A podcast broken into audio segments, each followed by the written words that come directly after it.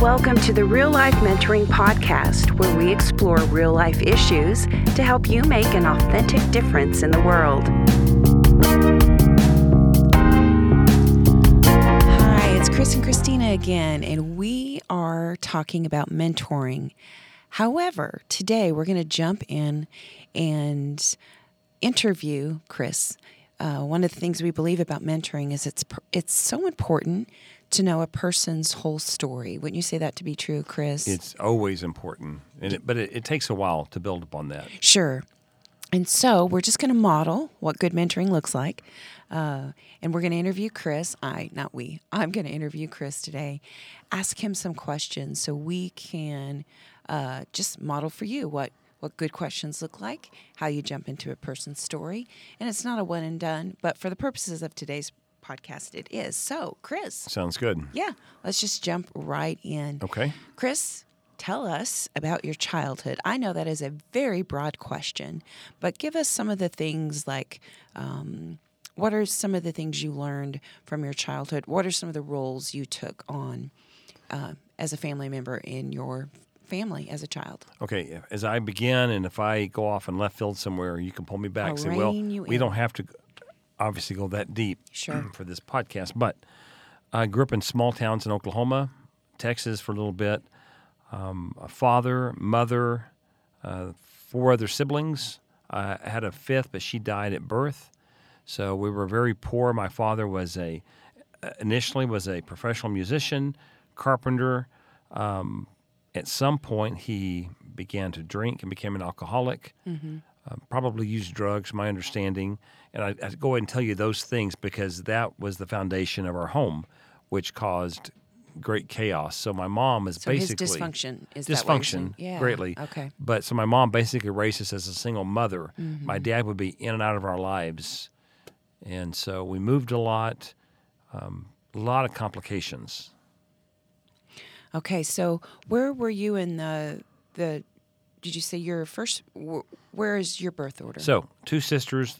The second one died at birth, so I was the oldest son, Mm-hmm. basically second in line. But in many ways, that also made me a firstborn in some ways because I was the male figure of the home. Okay. Because my father wasn't around. So what did that look like? You're the firstborn, the oldest son, and your dad's not in the picture, or he is, and, but when he's there, there's a lot of dysfunction, a lot of abuse going on. What does that force you to do? Well, you, I think you take on the role of the protector, Hmm. and I still do it today, as you know. Sure. What do you know about me as the protector at our home? What do, what, what do I do? Uh, at night, you go around and lock all the doors. I do. There's nothing You- wrong with that. No, it's not. It's not even in my radar, but that's what you do. you know, I may check windows. Um, if a window's been open, I'll make sure the outside lights are on. And that that comes from, I believe, early on. There was my dad. I don't remember him doing that. Mm-hmm. Sure. And I guess I did that at a young age. And I just kind of stepped into that role. Um, someone needs to protect the family. Sure. but that was really not healthy because as a six year old, you probably shouldn't be worrying about, oh, the door's locked so we can sleep well. Sure. Sure. So that, that was one of the ways. Um, yeah, go ahead. Yeah. And did your mom like, hey, Chris, you need to step up to the plate? Or she just allowed you to move into that position in the family? I don't know. She didn't ask me, I need to step up because mm-hmm. she was learning it. She went along as well. My mom was 19 when I was born. By the time I was born, she'd had, I was her third child. Wow. Got married at 16, first child at 17, I mm. guess 18, and then 19. Yeah. And so that's She probably welcomed the help. that's complicated. And so she never said you need to step up. But within a family, when the dynamics are are, are, are distorted, you just jump in where, where needs where there are needs. Sure. And I I tended to do that. Well, let's go back to your childhood. So you're, I thought we were in my childhood. we are, I like it. Okay, just messing with you. Go ahead. okay. So you're growing up in this dysfunctional home where your dad is pretty much in and out. And when he is in, it's not so good. Right. Um, a lot of responsibility of your mom at a young age. So, was there another man in your life that could come in and kind of play father, so to speak, or or take you under his wing? What did that look like for you? Did you have a mentor? Well, not not in the least. There was, I don't remember any other men. No uncles, no men from church, um, no friends, no neighbors to mm-hmm. do that. That was not even heard of. It wasn't even a mindset that who is this family being taken care of? There's there are two boys in this family. Is there a, a, a father figure that would care about them? Number one, my dad would not have allowed that mm. when he was there. Mm-hmm. My mom would not have received it probably because that's that's if we say messed up. You have a father, Yeah. but you go, well, we have a physical father.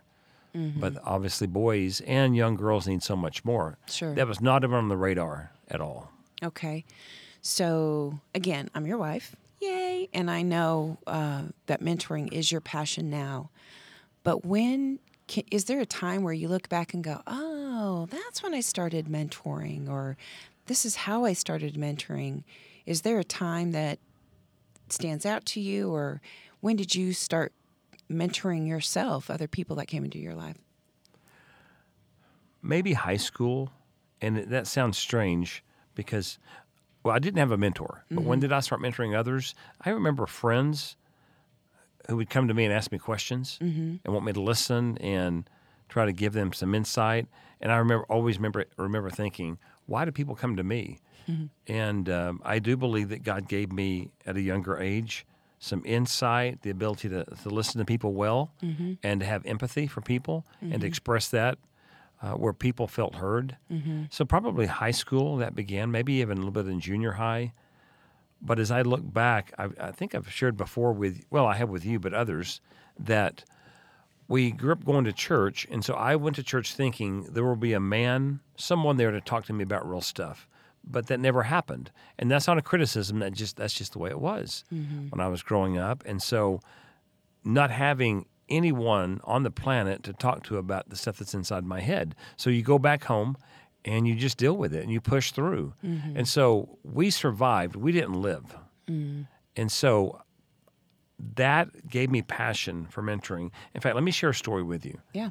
So I was just a few months ago. I was mowing the back lawn, and um, I enjoy physical labor like that because our work is so mental. Mm-hmm. So I, I enjoy mowing the lawn, working in the yard, things like that. I'm back there mowing the lawn, not having any idea that I'm going to process uh, these things, and I began to think about my father, and my stepfather, and my father-in-law, and um, good men at a core. Mm-hmm. But my father had a lot of problems, uh, um, addictions, and just he was not an easy person to live with. Sure. My stepfather, a good man, but I don't think he was given tools knowing how to relate to a son. And I, of course, I was in college when my mom married him, and so we never had a close relationship. And that's not a criticism. Sure. And my father-in-law is a good man, um, a really good man, but the three father figures in my life have never been able to lead me spiritually or lead me in any way. They've not taken the lead, is what I'm saying. Okay. And I found myself angry. Mm-hmm.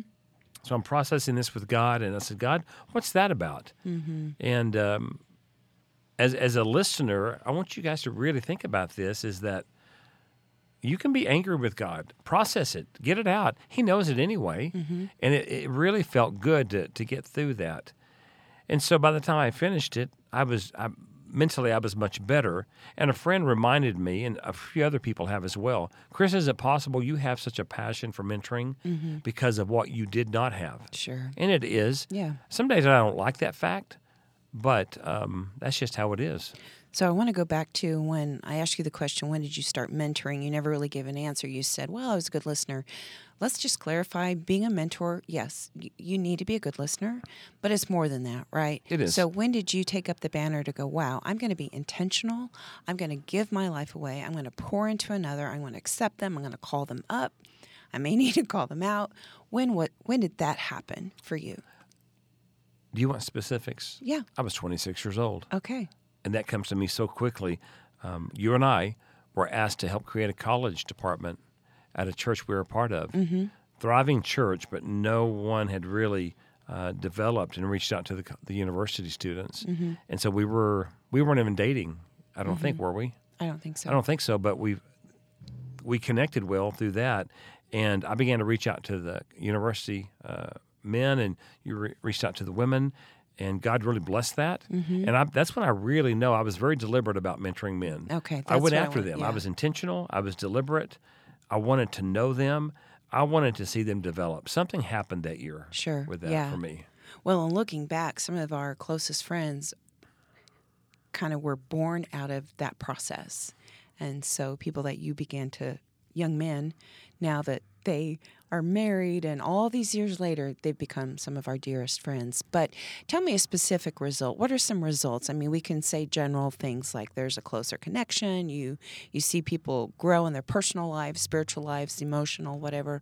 But can you give us just one story, one picture of a result of you've that you've seen um, with a man that you've mentored? There are actually several, but the one I wanted to focus on for this podcast is Kevin. Kevin lives in Austria, and we lived there for many years. But I want to read a, um, I don't know, it's a, it's a short email, a bit of a letter that he sent mm-hmm. me at some point. And these things get me out of bed in the morning when you mm-hmm. see how it impacts another person's life, mm-hmm. because Kevin's life has been impacted. This is not patting me or anybody else on the back. Sure. Kevin has grabbed a hold of this Yeah. his relationship with his wife. He's a young father with his children is different. His role and his job is different. How he sees his father and mother and brothers is, has been altered in a good way. You know what? I just I know this wasn't like talked about, but let me read that. I want to see the look on your face, Okay, so you can really hear the things. Um, yeah. that, that's a good idea. Okay. So this is Kevin writing an email to you. Yes, I'm so thankful for our relationship through mentoring. You've been a life changer for me. You spoke identity into me. No one else had ever done this before. I considered myself worthless, and you told me that I was a child of God. And this made a huge difference in my life. There's more, but let's stop there. On a heart level, what does that do to you when you hear that? Here's a young man who's not the same as when you met him, and he writes that and attributes a lot of that change to you. Not that you're all that, but God used you. I see Kevin's face, and I it makes me grateful, excited, humbled. Um, he is a he is a son in a sense because of this relationship. Yeah, that's that's another podcast. That's It, great. it is. Let me let me read the rest of what he said. So, you made me feel worthy by listening to me and not dismissing my problems, even though they may have sem- seemed trivial to you. Because they were important and serious to me, they were important and serious to you. What a great statement. He goes on to say, You wanted to be involved in my life. As Jesus did with people, you always sought to go after my heart. You wanted to get to the core of who I am. You asked me questions to get to the core. You changed my life. I appreciate what you do. It's been a privilege to know you. You serve others through mentoring. You change lives through mentoring. What does that mean to you when you hear those words? Well, what it, one thing it does for me is it reconciles my difficult past in some ways. Okay, it's how? like because I understand men's pain. Sure. I understand being left alone on the journey as a man, mm-hmm. and so it's not like a guy speaks to me about these things and I'm clueless. Sure. When a guy talks about, man, I don't have a father figure, Mm-hmm. or have a father in my life, but he doesn't know me. It's it's very superficial. I I understand that instantly, and I'm I'm able to give some wisdom into that. Sure. And so that's worth it. And I want to just remind everyone listening I'm not unique that way. Right. It's choices we make. we can give our lives away through mentoring. Sure. Um, and you, you get that kind of feedback when you give your life away. That's it's worth it. Well, that kind of answers my last question for you is what do you want people to know about mentoring? I don't think it's a side note. I don't think it's a, a side benefit. Um, if you called it dessert, to me, it's the main course. Okay. because it builds relationships. It helps young men, young women, middle aged, older people get on the right track so they can look at their life holistically and go, This other person believes in me, knows me, cares about me. I'm not alone. Yeah. I want to grow in these areas, and I've got this man or this woman to do it with me. Um, yeah, I could say more, but Yeah. Does that Well, settle it for you? Yeah, and we're going to say a lot more about mentoring Sure. as we uh, go through and and uh, talk about mentoring topics and, Okay. and things related to mentoring. But um, I think what Chris shared today really highlights to you that God never wastes our past. So maybe you're out there listening, go, well. Dang, I had I had a good childhood. Good for you. Yes. God won't waste that either, right? You could be a good mentor and have a lovely childhood, right? I'm glad you said that. Yeah, don't misunderstand me. You will benefit from mentoring Yeah. and mentoring someone else, even if you had a great childhood growing up. And especially in some ways, like you've got a leg up. You know, uh, we can all grow if you started in life with a leg up. You're just better prepared in some in some other areas where some of us had to grow more in, in areas. So, yeah. Anything else in closing before we wrap this No, up? I just think we have three daughters, basically all grown, and they definitely had a leg up from what we've had. sure. And so, Thank but the Lord. but they yes, Yeah. but they still have needed mentors and still need mentors. Yeah. um, to just take them further than we were at their ages. Great. Thank you. Right. So, what we want from you all to hear our heart for mentoring, first of all, I, I don't think you can listen to Chris Elledge for more than 47 seconds and realize the passion in his heart for mentoring. Um, but that's what Fahrenheit is all about. So, stay tuned, keep listening. There's more stories coming your way um, as we learn what real life mentoring looks like.